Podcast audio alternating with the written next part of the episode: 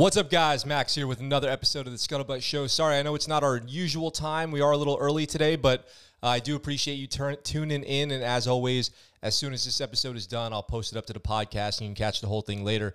I'm doing some volunteer work with the USO today, and as a result, I had to shift the show to a little bit earlier in the day so I can get up to uh, Camp Hansen here in Okinawa. So if you're up in Camp Hansen, give me a shout out. I'll be over there today uh, doing some work. So, um, we have a cool story today. We have a bunch of cool stories today. We have a cool episode. Um, I've got something fun, something serious, something personal, something badass. We've got a whole bunch of stuff to talk about.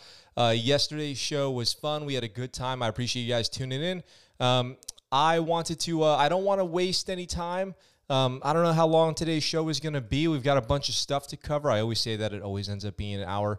Um, but I, I, want to start off today's show um, by letting you guys know I encourage you to go get an education while you're in the military, okay? If you're thinking about joining, if you're somebody who's thinking about joining, if you're, you know, already in and you're a junior dude, or even if you have been in a really long time, I strongly, strongly, strongly encourage you to use your veteran benefits to get an education, okay? And to prove that you're never too old and it's never too late. I want to show you our first story today, which is the veteran who is 96 years old, World War II veteran, who decided it's finally time to get his high school diploma. So, this article is from Stars and Stripes out of Albuquerque, New Mexico. So, let me just go through this real quick with you guys. There was as much pomp as there could be given the circumstance. They're, of course, talking about celebrating the graduation of this veteran. So, despite the COVID 19 pandemic and safety restrictions that required an intimate ceremony, World War II veteran Orlando Samuel Romero proudly received his high school diploma on Thursday at the age of 96. And really quick, here is this gentleman right here on your screen. If you're listening to the podcast, uh, he is on the screen right now. So, this guy uh, that you're seeing on your on your TV set or computer at home, just graduated high school. You know, and and I'm so impressed. I'm so impressed. I think it's so awesome that uh, that we get to cover this story. I think that's really great. So let's go through it.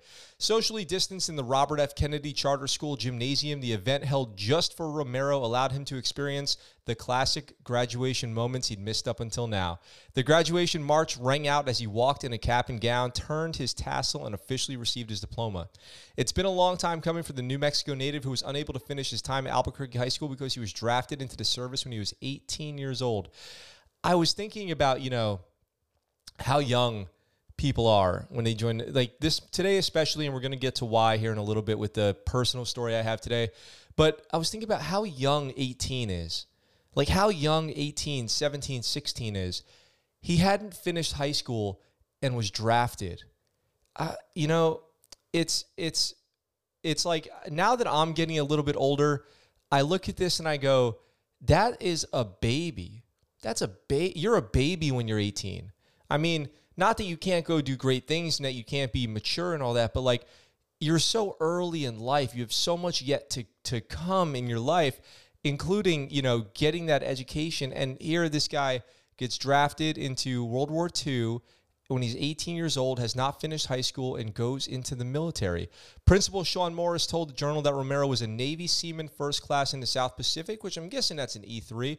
They just call it a seaman now um, or an airman or a fireman, but I guess Seaman First Class must have been an E3 in that time.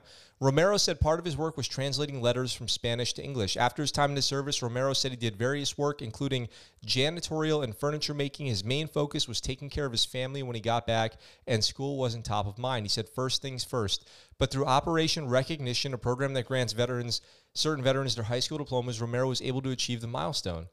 American veterans sacrificed so much to protect our freedom for many of those who served in their youth that includes the chance to receive a high school diploma.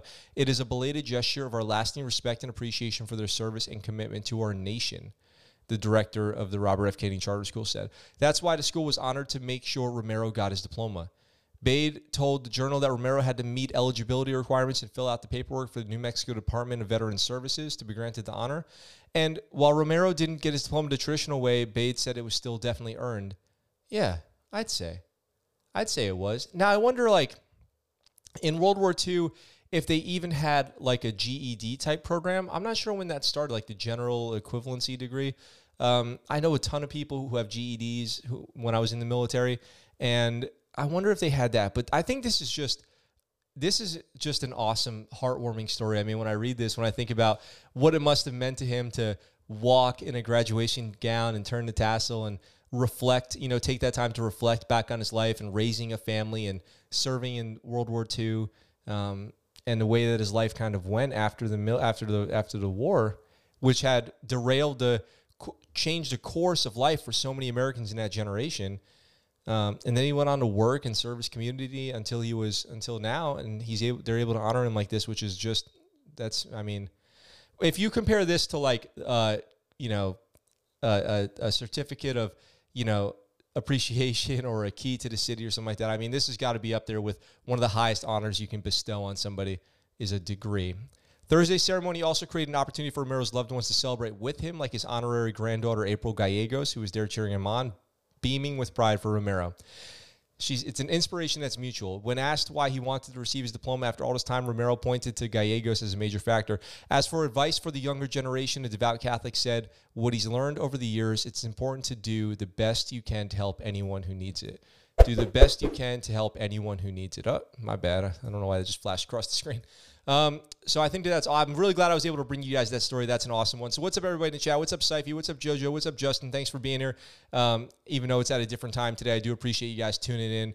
And like I said, if you can't stick around for the whole thing, I will be posting it to the podcast uh, as soon as I'm done here. So we've got a bunch of stories. Um, obviously, there is. Uh, it's inauguration day out here in Okinawa. Um, obviously, we'll have to wait until tomorrow for uh, for it to actually happen in the United States, but um, we all know what's been going on at the Capitol. Uh, the National Guard is activated and sent 20,000 troops as uh, security to the nation's capital to make sure that the inauguration goes smoothly with no issues or anything like that.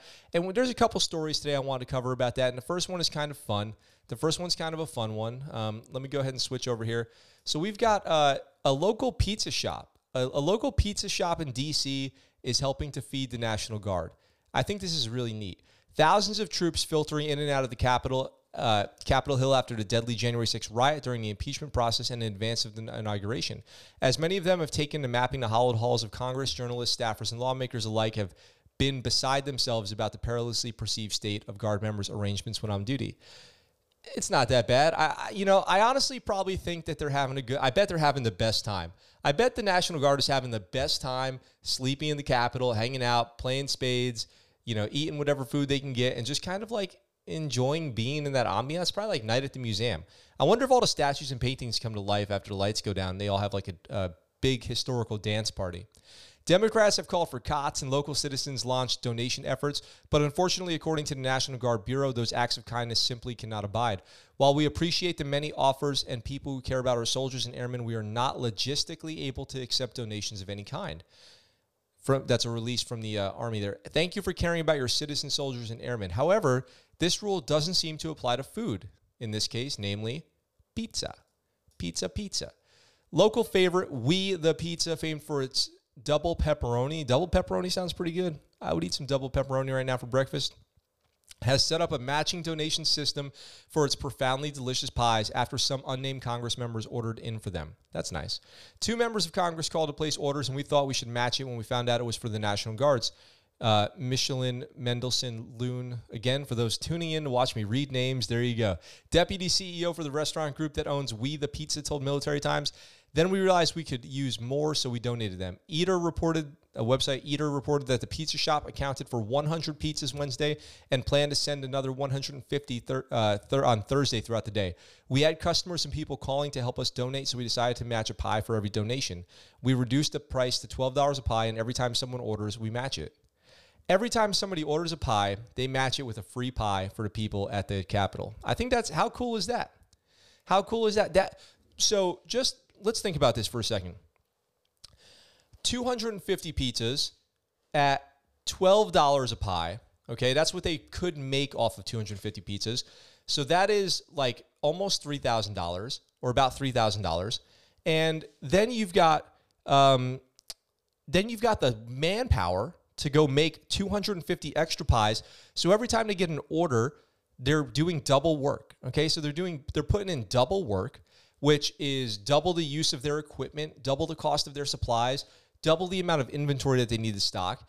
And they're doing all this just to donate pizzas to the National Guard over there. Now, I hope they're including salads. I hope they're taking the time to include salads too. You got to include some salads, maybe some healthy balsamic dressing, right? Maybe uh, you know, lay off on the croutons. The National Guard can't sit there in the Capitol and eat double pepperoni every day for weeks, okay, or days or however long. I guess they've been there about a week. I hope it's thin crust. so I hope that they're you know feeding them something else there besides MREs and a double pepperoni pizza. I hope they have some good accommodations. I assume I've never been. Uh, I've I've been to Washington D.C. I've been outside the Capitol. I've never been inside. Um, but I assume they have some kind of a galley there, some kind of cafeteria, and I wonder if they're e- able to eat there. Like when Congress is in session, they must have some kind of food services coming there. They probably have a, a cook. I bet they have a cook. I wonder what they're doing. Do you think they brought an army cook out there and they have them set up in a little uh, station and they're making, you know, chicken cordon bleu, which was my favorite. Chicken cordon bleu was my favorite, you guys.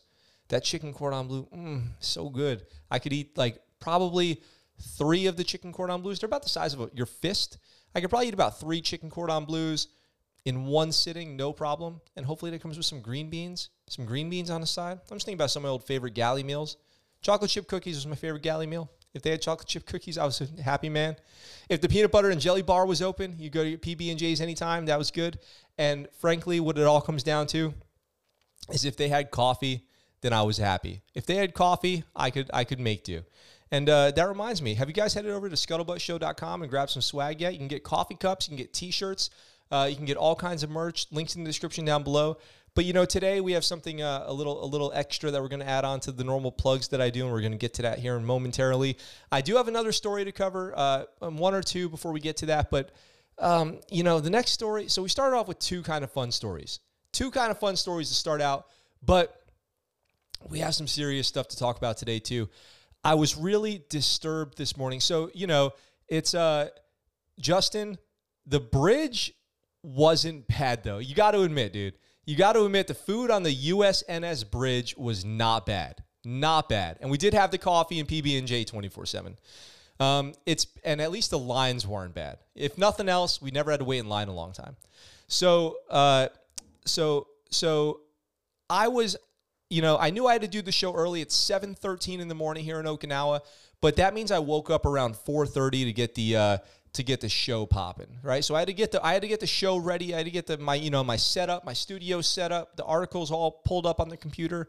And as I'm browsing around looking for a couple things that I, you know, I was like, I can add a couple more stories to today's episode. And I'm going through my normal, my normal sources of information, my normal normal avenues, and I come across this story, and it I, I it gave me the chills ran up and down my spine to read this, and I didn't know what to think because I was so disturbed. Um, I was so disturbed by this that uh, that um, I, I, paused and I just went, I can't believe it. You know, like I'm so disappointed to read this. I'm gonna get to. Let me catch up on the chat here real quick before we get into it. Larry D says the best thing my ship made was breakfast on a consistent basis. For those who don't know, for those who aren't in the military, who never were in the Navy, um, the the breakfast meal is famously the meal of the day, okay? For one reason and one reason alone omelets made to order. The omelets on a ship are the most popular meal, the most popular thing you can order. They have them all over military bases. You know, I know like every galley, every Navy galley, every decent one has an omelet ready to order station for breakfast. Every ship should have a good omelet station. I've been, you know, Afghanistan, Iraq, you know, depending on where you were, if you were at like a real DFAC, they would have omelet stations and the omelets were, were, were the jam right there. Justin says, no way, bro. Bonhomme Richard was way better. Flight schedule, I never waited in line. Oh, yeah. Well, okay, good point. If you got front of line privileges on, on a bigger, uh, bigger deck, then yeah, that's good to go. Um, I'm in Okinawa. I'm in Okinawa. Uh, Okinawa, Japan is where I'm doing the show from. Um, okay, so really quick, uh, I'm gonna I'm gonna do an awkward kind of switch back to the story I was talking about before. This segue was not gonna be as smooth, but look, just freaking yesterday. If you guys were listening to the show yesterday, just yesterday I was covering a story about a soldier who committed suicide, an army soldier, uh, and and you know, and I, I mentioned another soldier on that article who we covered a few times on a show. It was uh, Asia Graham, who was found dead in her barracks on in Fort Bliss on New Year's, and she was one of two female soldiers who made the news for from their deaths on New Year's. One was shot to death in her car in the early morning hours on January 1st, and the other was Asia Graham, who was found dead in her barracks and uh, and the officials had said no foul play was suspected. So I'm thinking maybe it's you know maybe it's a, a, a un- unidentified you know health problem that she had had. Um, maybe and maybe it was suicide. Uh, and maybe you know more information just has to come out. But then you know I get this I get this news article and I'm just sickened. Fort Bliss soldier charged with raping fellow soldier a year before her New Year's Eve death. A 1st Armored Division soldier at Fort Bliss, Texas, has been charged with sexually assaulting three women over the past year, including a fellow soldier who was found dead on New Year's Eve. So, this soldier was just arrested on sexual assault of three female soldiers. One of them is Asia Graham, and Asia Graham was found dead on New Year's Eve in her barracks room. And this broke my I, this broke my heart when I read it this morning. I, I mean, you guys, if you've been following along, we've covered you know Asia Graham and what's going on with her, and I've been saying I'll, when there's more information, I'll, I'll make it available. Well, here we go. PFC Christian Alvarado of 1st Battalion 501st Aviation Regiment was arraigned on Thursday of last week. In, in, and I just found this article in a general court martial hearing and charged with three counts of sexual assault, one count of aggravated assault, and two counts of making a false statement to Army investigators, according to a January 7th, 7th charge sheet. Alvarado is accused of raping Fort Bliss soldier PFC Asia Graham on December 30th, 2019, while she was unconscious, according to the charge sheet.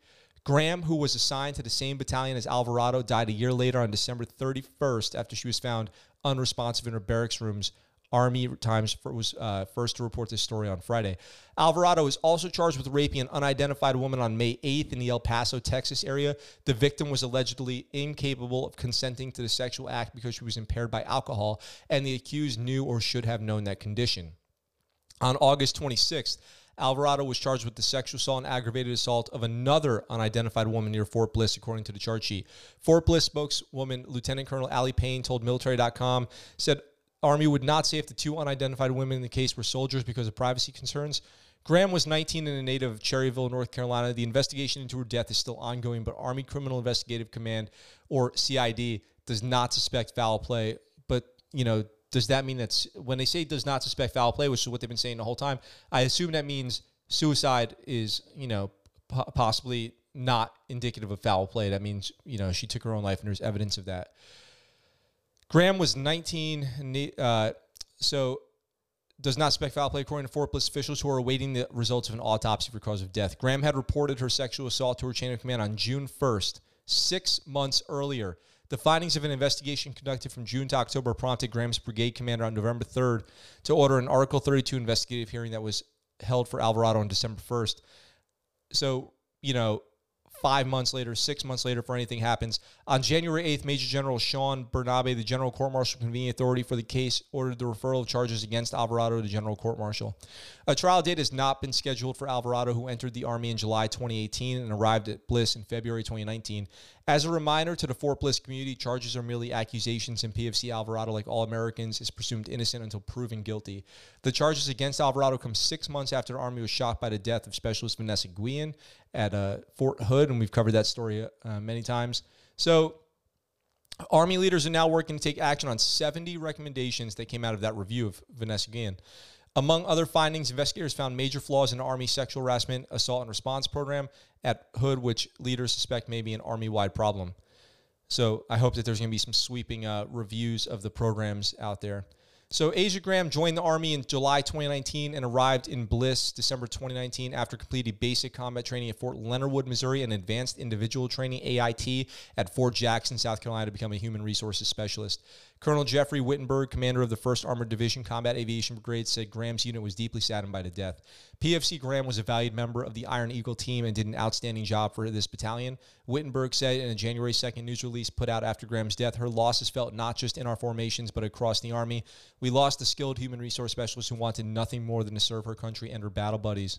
which I do remember reading on the uh, on on some stuff of her, which her family said all she wanted to do was join the army and be a soldier. So I was really, really uh, uh, heartbroken and stunned by that article, by that you know, by that news. That six months earlier she reported this assault, and then, you know, I'm being presumptuous here to suggest that she committed suicide, and we'll know, you know, more. I think in the coming days, but the more information comes out of this, the more suspicious slash um, deeper this story tends to go as far as what was going on with her. And, and I'm just, uh, you know, I'm heart I'm heartbroken, you know, to hear that. Like it's just it's just horrible. We like because since I've been doing the show, we cover this so much. We cover this so much on the show that uh, you know, I hope that there's a time when you hear like sweeping reforms have led to a reduction in, you know, sexual assault charges and claims by 80% or whatever the bullet would sound like. Um, let me catch up on the chat here. Uh, Mini Leia, I got to catch up with you soon. Let's do a podcast. My brother was in the Navy and never complained about the food. I, you know, the food. So the thing about complaining about the food in the Navy is it's a fun thing to complain about. It's like part of the Navy is complaining about the food, but it wasn't that bad. The Navy's got the best food. Any branch, Navy's got the best food, period. Uh, Larry says my hookup was MS3 Hartman. He was an omelet aficionado. That so okay. So so heads up. Thank you, Larry. Heads up to everyone out there. If you're thinking about joining the Navy or the military in general, or if you're already in, you'll probably know that. If you're already in, you already know this. It's all about the hookup. You've got to have a hookup in the, in galley, in the galley, in supply, and medical. Okay, you have to have a hookup in supply to get some new boots, to get some new T-shirts, to get a new Gerber, you know, multi-tool knife in your pocket. Um, you've got to have a hookup at uh, medical to get that quick, you know, ibuprofen, Motrin, Mobic, whatever you need to get in there and get like a referral, whatever it is. You got to have that hookup at medical, and then you have to have the galley hookup to sneak you in some uh, some you know head of line, some cake, you know, some of that some of that pie from the Chiefs mess, whatever it is. Um, you've got to have that hookup. Um, Cadet says, and then talking about the story we just covered, says some people are sick. Larry D says, heartbreaking story. My son is 19 in the Navy. Yeah, um, you know, it's uh, that is a, it's a really sad story. That's a really sad story. And as a parent, Larry, I uh, I can feel, you know, I can try to empathize with what you're thinking about. You know, your kids out there, you know, in the military. You never know what's going on with them. I just hope that um, people out there, family, you know, veterans, young young soldiers, sailors, airmen, marines have someone that they can reach out and talk to about this stuff, um, who they feel like they have a really pure, open line of communication with, a judgment free place to vent. You know, like uh, if you guys don't know, there's a great YouTube video. Um, just you know, while we're on the subject, there's a great YouTube video. Uh, I think I think it's called "It's Not About the Nail." Okay, there's this video out there. If you Google "It's Not About the Nail," you'll find it. It's a video where there's a a male and female, husband, wife, and the female is complaining about a headache to the husband, right? And she's like, I just have this headache. And, um, and she has a nail in her head, like a, a nail's been hammered into her head. And she's like, I have this headache. And he goes, Well, you know, you have a nail in your head. And she's like, No, I just, I just have this horrible headache. And he goes, Well, take the nail out of your head. And she goes, Ah, you know, I'm, I'm probably butchering it. Well, no, my head still hurts. And he goes, Well, it's the nail. And she goes, It's not about the nail. And the, you know, anyway, however badly I just quoted that video, the the point of the video is sometimes people just want to be heard. You know, they don't need and they don't need an answer. They don't need you to tell them what the solution to their problem is. They just want to have somebody to tell you to tell tell what they're feeling. You know, and all you have to do is sit there and listen. Sometimes that's the best thing you can do. You don't have to offer a solution. You don't have to tell them everything's going to be okay. Just tell them, you know, I'm listening. I'm listening. Tell me what's going on. I'm listening and you just can go, I hear you, you know? That sounds really tough. Sounds really tough. It is really tough what you're going through. You know, tell me whatever you want. I'm listening. And that's all you have to do for people sometimes. Um, and maybe if more of us had, if more people had someone to just listen to them, uh, maybe we wouldn't have some some of the mental health issues and consequences uh, that we do. Um, and he says, uh, the three are just the ones that were found out. There's probably more victims. It sounds like there's a trend going on here with this guy, the the accused. Um, it sounds like he had a, a kind of He's been accused of what would be like a, a, a chain of serial offenses. So kind of he has the same mo, mo modus operandi, operandi, whatever um, motive, mo, modus, modus operandi. I think. Um, so he would go out there, uh, you know, find somebody, you know, maybe get them some drinks, and when they're drunk, take advantage of them. That's what he's accused of. Okay, we always got to be clear that that's what he's accused of. But man, I'm gonna.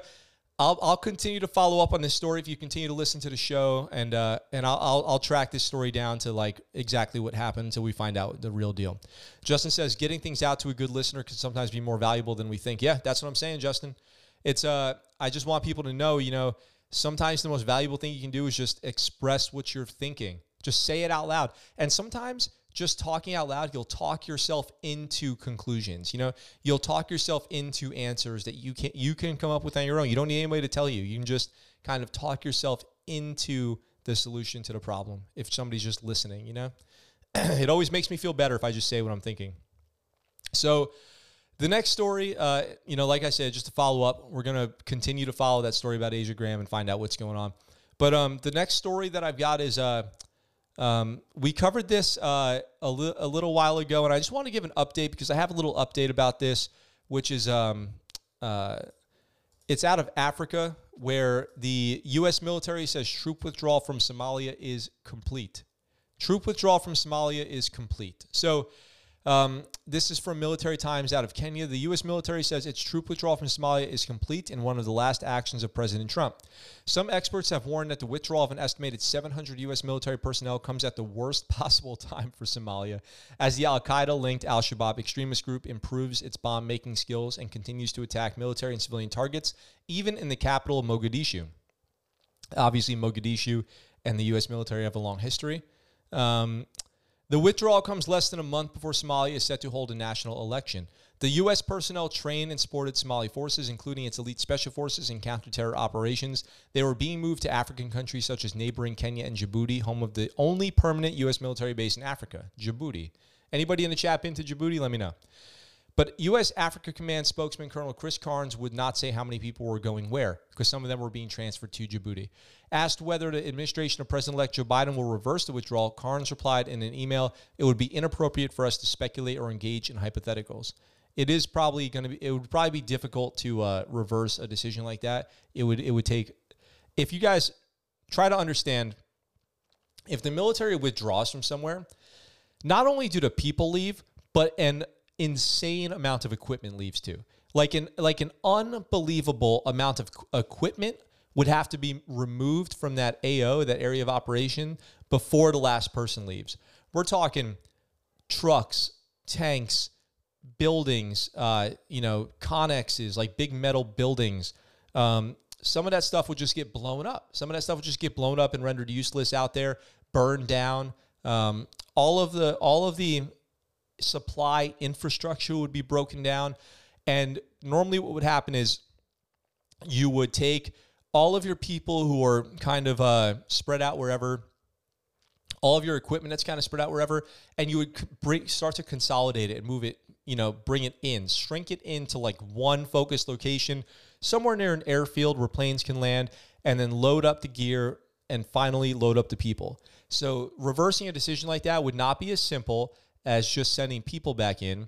It would have to start with a small group of people, probably SF, go in there to make sure everything's okay, that the area is okay, that it hasn't been, you know, laid out with bombs and and you know, uh, um, uh, infiltrated by you know potentially Al Qaeda or sympathizers. Then they would finally start moving in some supplies and then more and more people, and that kind of thing could take a year, easily a year. So it wouldn't be as easy as just reversing the decision. It'd be a difficult thing to do. Karn said the operation enters its next phase of periodic engagement with Somali security forces. He would not go into details. The withdrawal was announced late last year with a January 15 deadline. The U.S. military, which has carried out a growing number of airstrikes against al Shabaab and a small band of fighters linked to the Islamic State group during the Trump's administration, says it will continue to pressure al Shabaab. The extremist group has an estimated 5,000 to 10,000 fighters. These Somali forces, even U.S. assessments have said, are not ready to take over responsibility for the country's security, especially as a 19,000 strong multinational African Union force is also set to withdraw by the end of this year. U.S. Africa Commander General Stephen Townsend noted no serious injuries or significant loss of equipment despite significant efforts to target us by Al Shabaab during the intense operation to remove U.S. personnel. Townsend on Saturday visited Manda Bay in Kenya, where the U.S. Africa Command said substantial enhancements have been made to physical security after a deadly Al Shabaab attack a year ago destroyed U.S. aircraft used against it in Somalia. So it sounds like uh, things are still pretty hot and heavy in Africa, which is mainly a special forces mission out there. Um, and I don't know how familiar you guys are with uh, with Africa and what's going on out there. We've talked about a bunch of times on the show because I feel like people don't know what's going on in Africa. But SF, SEALs, you know, Green Berets, Raiders have been deployed out there for a really long time, um, decades, in fact, and uh, they've been battling with uh, militias. Um, uh, warlords trying to overthrow governments and Al Qaeda and other terrorist groups and sympathizers. So Africa is definitely always going on, and the um, the the goal to withdraw people from Africa has been an ongoing thing as well. So now uh, now it seems like they've withdrawn from Somalia. I will say, you know, there's never a good time um, for us to withdraw, just like it was never a good time for us to draw from Iraq, withdraw from Iraq. Never a good time for us to withdraw from Afghanistan. But at the same time, we were never fully engaged in conflict over there either. We've been limping along in those conflicts for many, many years. And as a result, it's always a bad time to withdraw. So, you know, you guys kind of probably know where I stand on this if you've been listening to the show. One time's as good as another to withdraw from the conflicts that we're in because we haven't been fully committed to them as a government. While, meanwhile, the troops over there are fighting for their lives, fighting for the people, but the but the um, the government is just like, oh, we'll do, you know, we're going to provide the bare minimum to, to get you guys limping along, to maybe get your military a little ready, a little bit more equipped, you know, whatever it is. And, uh, and good luck. So it's, uh, you know, any, any one time is as good as another to withdraw, I say. So, um, Justin says, uh, Marine helo was escorted outside the wire, accidentally forced to take off with the local goat that ran up the ramp. Crewman, crew chief couldn't get it out in time. That is amazing. That's uh, that is awesome. Incredible. That's an incredible story. Uh, Djibouti, my cousin was there. I always thought it was a made up place. Djibouti is a real. Yeah, Djibouti. That's Djibouti. Uh, it, if you say it with a New York accent, it sounds even better. Um, man, time is flying by. Oh my gosh. Okay, so I've got to talk about this. Um, this is a this is personal, a personal story. Um, I want you guys to think about uh, if you if you served or if you you know Larry, you say your son uh, is serving currently. I just want to go back. I want to take you guys back to um to when I was in high school. Okay, when I was in high school, for for when I was young, I wanted to join the military. I wanted to join the Navy, and then I had a shift, and uh, and then I didn't want to, and I was like, I'm not joining the military. The military is you know that's not for me. I'm like anti-war. I'm peace, love, and happiness, and um, and all this stuff. I was patriotic. You know, I'm from Poughkeepsie, New York. You know, we, I know. I remember right where I was on 9/11.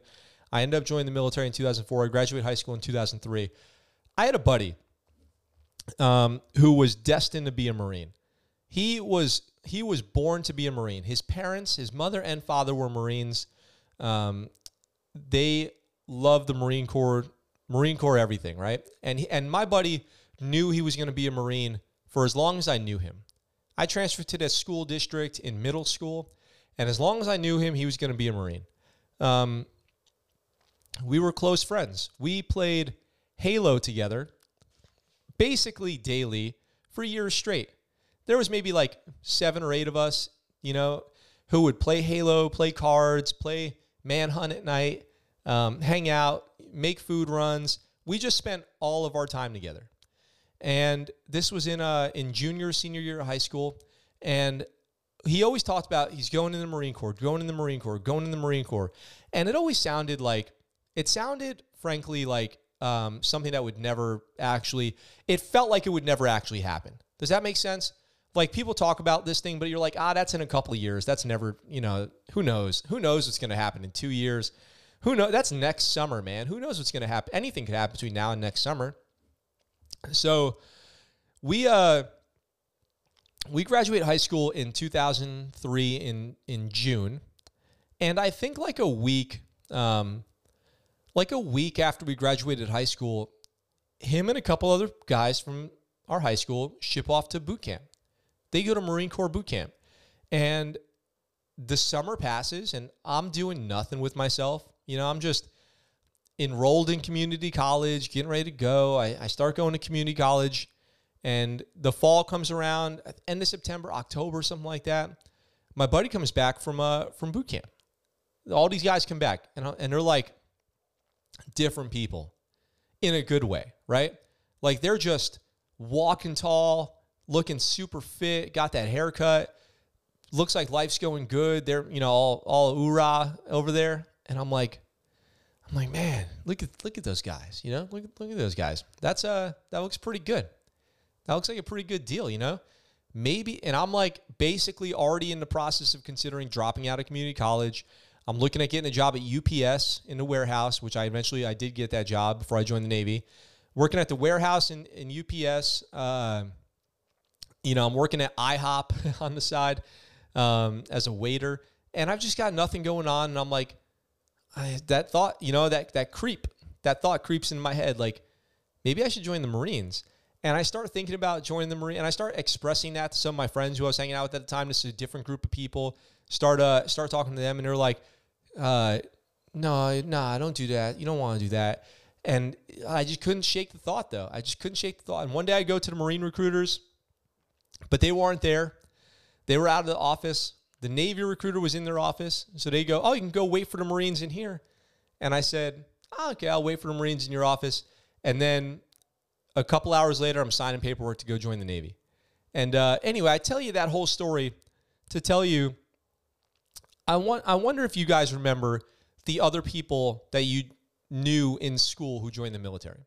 Do you guys remember the other students in your school or if you never served if if you uh, remember students that you were in school with who joined the military and kind of whatever happened to them. And I would just encourage you to go back and go, oh, you know, have I talked to the other people from my high school, the other people that I knew when I was a kid who joined the military, and see how they're doing, see how their career went. Um, now, with that being said, um, the reason I bring all that up is because uh, I saw something on Facebook yesterday, and and I wanted to uh, and I wanted to bring attention to it because normally I'm always saying, you know go subscribe to the Patreon. Go to the scuttlebuttshow.com and buy some merch. T- today, if you guys are, are wondering how you can support the channel, the way you can support the channel today is by going to the link in the bio for Linda's GoFundMe. So this is his mom. That that guy that I was talking about, this is his mom, and she's been sick lately. She's a Marine veteran, and uh, I'm just going to read this GoFundMe. I have always helped others when they were in need. I served on active duty reserves as a U.S. Marine now, after all these years, I am in need of help. I am pending to be on a liver transplant. A few more tests and interviews I will be added to the list. My medical issue is also causing oxygen issues. So if I don't get the in, if I don't get the transplant, my time is limited. I have two grandchildren I love and adore with, with another on the way. I want to be here for them. I have never really asked for help because I am a strong woman. I have now been dealt a card which I want to win. I want to be able to be there for my family and for those who need help. I miss working, but my work was more than just money for uh, to pay the bills. It was to be there for my fellow Marines and families. To this day, I still try to help veterans with answering any questions and to lead them to the right path. Any help would be more than greatly appreciated. So, um, this is my buddy, uh, my buddy's mother, who uh, was a Marine. His father was a Marine their whole family, their kids all joined the Marines. So that link is in the description down below. And if you guys are looking for a way to support the Scuttlebutt Show today, it's by you know going to check out that GoFundMe. I know it's not a great time to be asking for money from anybody, but I just want to put that out there and see if I can spread some awareness. If you do uh, go over there, let me know. I'd love to hear. Uh, you know, if you if you checked out that GoFundMe or um, thought it was a uh, um, some way you can help or some way that I can help. Um, so yeah, so I just and, and with that, also, another thing I would encourage you guys to do that I've done this week uh, after kind of finding out about this is I went back and I kind of emailed the guys from my, my school who joined the military and I said, hey, I just want to thank you for your service. Uh, I wish I had known back in high school what I know now about the military, about you know serving, about all the things that go along with that. And I just want to say I hope you're doing well wherever you are. I hope life's been good for you, and uh, and I wish you the best. And you know, and and that's it. And I just was thinking about you. I just sent a few emails out to some people from my school because uh, it's crazy. You know, it's just crazy when you're 17, 18 years old. You know, these guys joined, they went to Iraq, they went to Fallujah, and I just didn't know. I had no idea at the time what they were doing, you know, what they were going through. And uh, even though I was in the Navy, I was, a, you know, an E3 in the Navy, I still didn't really understand, you know, not until much later did I really get it, you know? And so I just wanted to do a buddy check, a buddy check in and, uh, and, and see what's going on with them. So let me know if you guys have anything like that, any stories of people you went to school with who joined the military, anything interesting there, and uh, and that GoFundMe is linked in the description of this uh, video. So, a couple more stories. Time's flying by. I already uh, seven forty-one in the morning here. Uh, I've got another story about um from about the Capitol. What's going on in the Capitol, and I'm I'm mixed. I'm mixed up about it. Okay, I'm mixed up about it. The story. I don't know if you guys have seen this, but a couple troops have been um, they've been removed from their service at the Capitol because they were vetted. They're vetting everybody who's serving at the Capitol, and they were found to have ties to some far right extremist groups. And the reason I say I'm torn about it is because uh, there's not that much information out there about you know what those ties were, and and I and you know let's just go through the article and I'll tell you what I'm thinking. So. Two guardsmen reportedly pulled from inauguration security over ties to right wing militia groups. Two Army National Guardsmen have reportedly been pulled from providing security during Wednesday's inauguration of President elect Joe Biden and Vice President elect Kamala Harris after background checks found they had ties to right wing militia groups. James LaPorta of the AP was the first to reveal on Tuesday that the two guardsmen were linked to the fringe groups, citing an unnamed Army official and senior intelligence official. The names of the militia groups have not been publicly released at this time, and the investigators did not discover any evidence of a plot to harm Biden. When contacted by Task and Purpose on Tuesday, National Guard Bureau officials said they had no information about whether two guardsmen had been removed from the massive effort to protect the inauguration due to reported ties with militia groups. And due to operational security, we do not discuss the process nor the outcome of the vetting process for military members supporting the inauguration, said National Guard's Bureau spokesperson Nahaku McFadden, who referred Nahaku McFadden, that's a cool name, who referred further questions on the matter to the U.S. Secret Service. Roughly 25,000 National Guardsmen have been mobilized to protect Wednesday's inauguration in the wake of the January 6 Capitol Hill insurrection that left five people dead, including two Air Force veterans who were on two different sides of the riots there. The Army is working with the Secret Service to provide extra screening for guardsmen tasked with securing the inauguration. Separately, the FBI is concerned that QAnon extremists could attempt to penetrate the inauguration by posing as National Guardsmen. Damn. That's crazy. While we have no intelligence indicating an insider threat, we are leaving no stone unturned in securing the Capitol, McFadden said on Tuesday. This type of continuous vetting often takes place for significant security events, particularly when individuals are in proximity to the president. However, in this case, the scope of military participation is unique. Okay.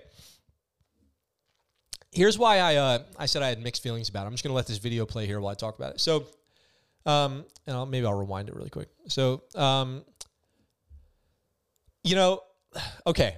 Um, I don't think it's good to have links to extremist groups.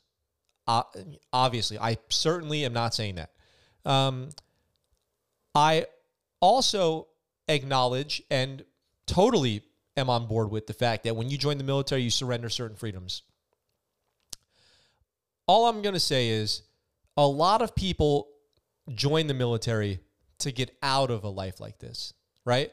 A lot of people join the military to get out of gangs, to get out of, you know, dangerous groups, to get out of families who influence them to do bad things.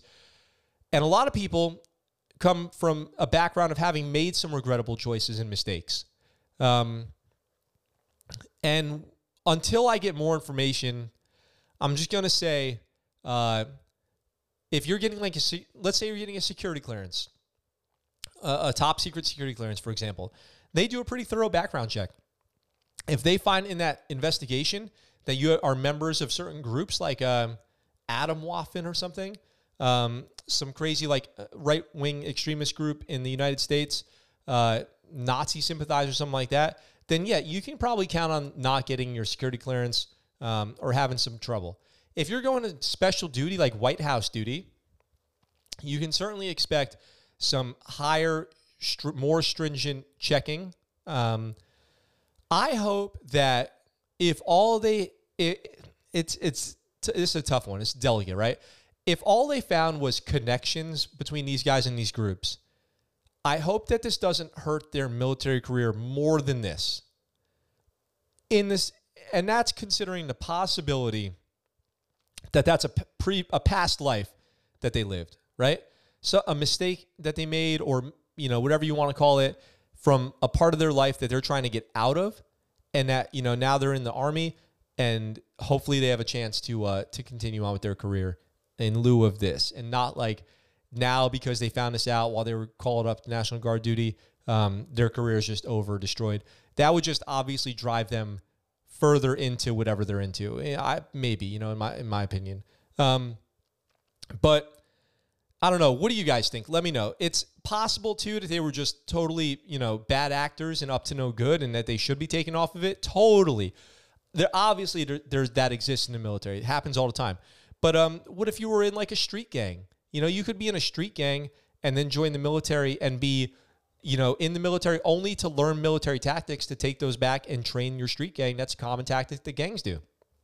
A lot of gangs send members with clean records into the Marine Corps to learn how to, you know, fight, so, and then come back and teach the gang. Um, so there's stuff like that happening. It's pretty regular, but it, just in case, um, just in case that's not what's happening here, just in case this is a group of people who in a, in a past life, in another time, in another place, had gotten into something like this, and now they're getting punished for it uh, on on guard duty here on National Guard duty. Um, I hope it's a I hope it's a a, a thoroughly thought out process, um, and that they're getting the best fairest treatment that's available to them. So if you guys had seen that article out there, that's what I think about it. Um, let me know what you think about it in the comments. I'm curious. Uh, how how much of a tie to a group would it require for you to kick them out of uh, their their duty in the in the White House in the Capitol this week? I'm I'm uh, I'm interested to hear your guys' thoughts. So there's a one more quick story, and then we got a final story here about Delta Force. So let me just get right into this uh, second to last story here, which is um, a follow up to an old story. Uh, the headline here: White man who killed newly commissioned Black Army lieutenant sentenced to life in prison. So really this is uh, the guy on the right side of your screen here murdered the guy on the left side of your screen here, and he's been sentenced to life in prison. But there's a little bit more to it, so let's get to that right now. The white man who stabbed a newly commissioned black U.S. Army second lieutenant to death in May 2017 has been sentenced to life in prison. Sean Urbanski, 25, was handed his sentence on January 14th, according to the AP, and he will be eligible for parole at some point. Army Second Lieutenant Richard Collins III had been visiting friends at the University of Maryland in 2017 and was waiting for an Uber with two friends in the early hours of May 21st when Urbanski, who had been drinking, approached and told Collins to step left if you know what's best for you, in quotes. Collins said no, which is when Urbanski stabbed him in the chest. According to the AP, Urbanski then pocketed the knife and sat down on a bench until police arrived and arrested him. Urbanski told Collins' parents on Thursday that there hasn't been a day that's gone by where I haven't thought about what I've done to you, and if I could switch places with your son, I would in a heartbeat.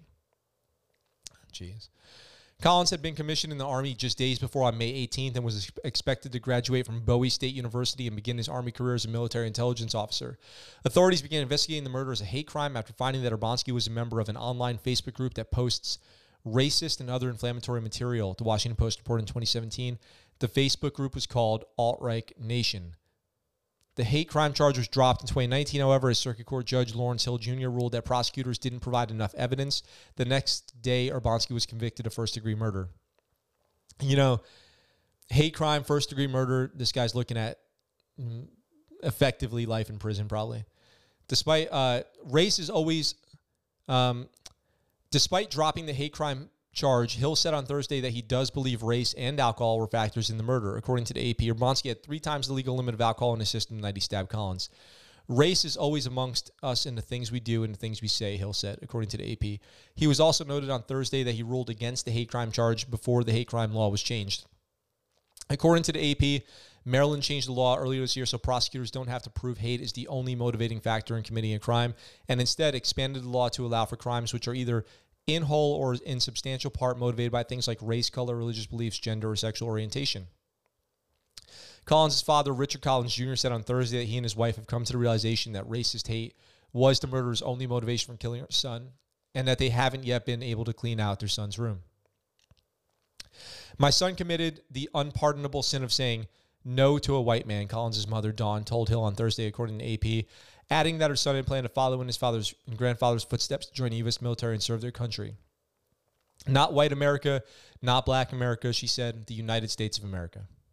The United States of America. That's a sad story.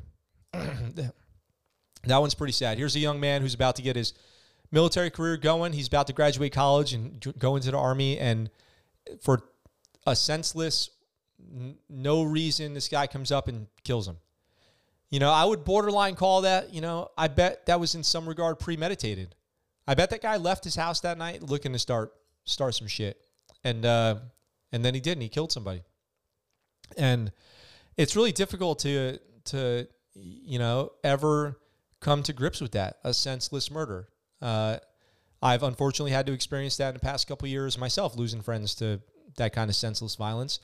And you know, I hope nothing but the worst for the guy who did it. I hope he spends his life in prison and rots away. And uh, and just wanted to bring attention to that story because I want to honor the guy who the soldier who passed away. Um, and you know, wish that the best for the family. I hope that they uh, you know, do well and recover and eventually, you know, have some peace. Um, pro- probably n- to me, you know, a sentence being passed down, a guilty verdict is not necessarily peace. I uh, I don't know how you can ever come to grips with that kind of thing. To lose a son uh, in such a way is is horrifying to me. So um, I just want to bring that story up. I we talked about it before on the show a long time ago, and uh, there's some resolution now with him being found guilty of first degree murder. So he'll be going away for a long time. Um, you guys saw the headline today. There's one more story to cover. Time flew by today. I can't believe time flew by today like this. Uh, Delta Force. Delta Force, the unit, whatever you want to call it, is long been known as the military's most badass secret special operations group. Everyone always throws that word around. Oh, they're Delta. That's Delta Force. You know, some people are like, is Delta Force even real? You know, you've got stuff like CAG now, you've got JSOC, you've got all these other groups, you know, Dev Group, SEAL Team 6. And you're like, is any of this stuff, what, what is this? What's going on? Is this real? Is any of this real? So, Delta Force is a real thing. It's a component of JSOC, Joint Special Operations Command. Delta Force is the Army's Tier 1 Special Operations Unit, um, where every branch has their Tier 1 and they fall under JSOC. So, Delta Force was an Army unit founded to be counter-terror, special operations, hostage rescue, to execute those special missions uh, in faraway lands that are that require highly, highly specialized training and skills to complete. And this week, Sergeant Major Angel Macias, who was a founding member of Delta Force, passed away. He was 80 years old. Here's a little bit about that. So, Sergeant Major Angel Macias, a founding member of Delta Force, dead at 80 years old. Sergeant Major Macias exemplified the Special Forces ethos. He was a founding member of the Army's elite Delta Force and passed away in North Carolina on January 5th, local newspaper Fayetteville Observer first reported. Retired Sergeant Major Angel Macias of Parkton, North Carolina, passed away at the age of 80 after a lifetime of military and civilian service, according to his obituary. Born in Torreon, Mexico in 1940, Tor- Torreon, Mexico in 1940. Macias grew up in Robstown, Texas, before joining the U.S. Army when he was 19. He went on to earn many decorations and medals in the Vietnam War, including the Bronze Star. Macias later joined Special Forces, where he became one of the original members of Delta Force. Delta Force is the Army's counterterrorism special forces unit. Macias made his mark as a soldier, wrote the Special Forces Association, a nonprofit fraternal organization of which Macias was a lifetime member. Sergeant Major Macias exemplified the Special Forces ethos, committing himself to a lifetime of meritorious and valorous service to the nation as both a soldier and a dedicated civil servant. The association wrote in a statement to task and purpose. He served with distinction during the conflict in Vietnam, earning several medals, medals for valor in intense sustained combat. The association noted that Macias was specifically selected as one of the original members of the Army's premier counterterrorism special mission unit. He was a sniper on Operation Eagle Claw in 1980, the doomed attempt to rescue American hostages held in Tehran, Iran for 444 days. According to a 2017 profile written about him in the Fayetteville Observer, President Jimmy Carter gave Macias a commendation for his efforts in the operation. We learned a lot from that mission, Macias told the Observer in 2017. President Carter established a joint special joint operations command that created a command that could pull together diverse elements and skills needed to train for special missions.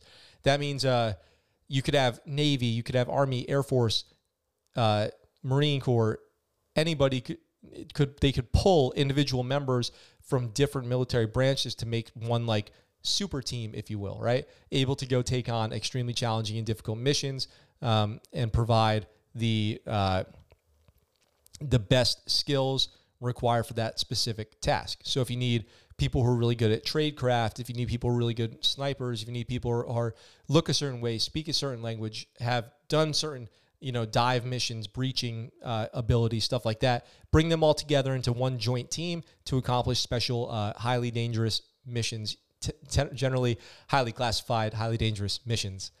Um, Macias eventually retired from the Army, but his civil service career didn't end then.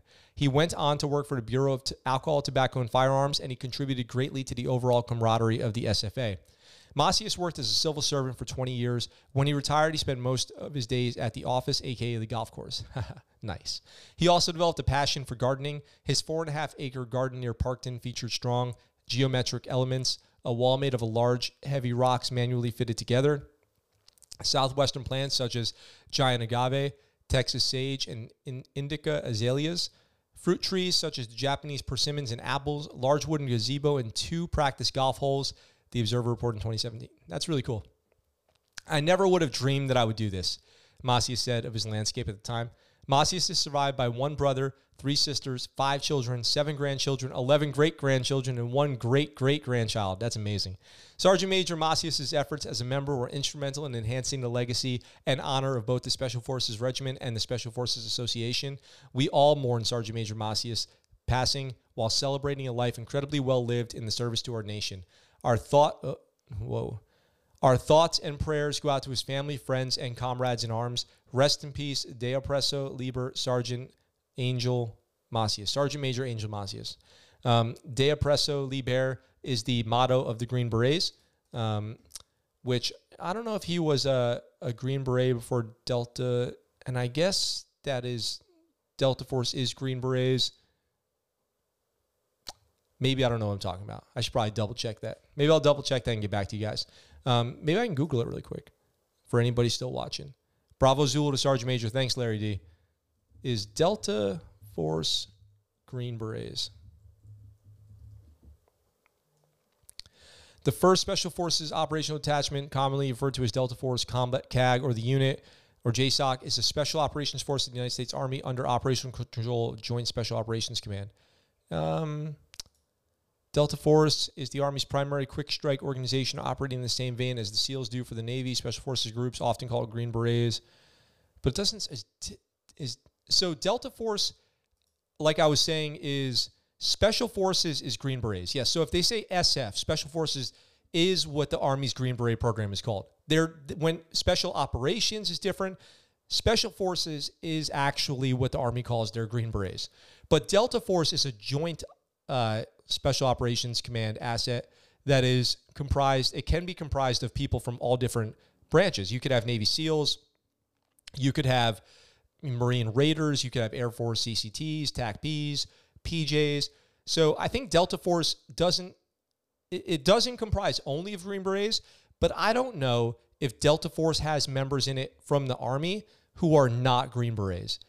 The Army's, the, the Army members of Delta Force are probably all Green Berets. What's up, Pickle? Hey, man, we're about to sign off. Uh, thanks for stopping by. Um, so I'll try to I'll try to get some clarity from on that, and maybe I'll talk about it tomorrow. Tomorrow we have a normally scheduled episode. Sorry, I know today's episode was at a random time, um, but I'm going to be doing some more volunteer work with the USO, like I was saying. This episode, I'm going to go ahead and uh, uh, convert it over to a podcast here in the next few minutes after we get off, and you guys can find it there um, or you can rewatch it here on YouTube, like all the other episodes. Uh, and I really appreciate you guys being here. Links to that GoFundMe are in the description down below, as are all the normal uh, standard call out links, shout outs. But today it's a shout out to uh, Linda's GoFundMe. So I want to thank you guys for uh, tuning in, coming to check out, out the show at this special time. Tomorrow we'll be back, same Scuttlebutt Show time, same Scuttlebutt Show place. I look forward to seeing you all then, as always, it's a pleasure and honor to have you uh, come join me. And until next time, I am out for now.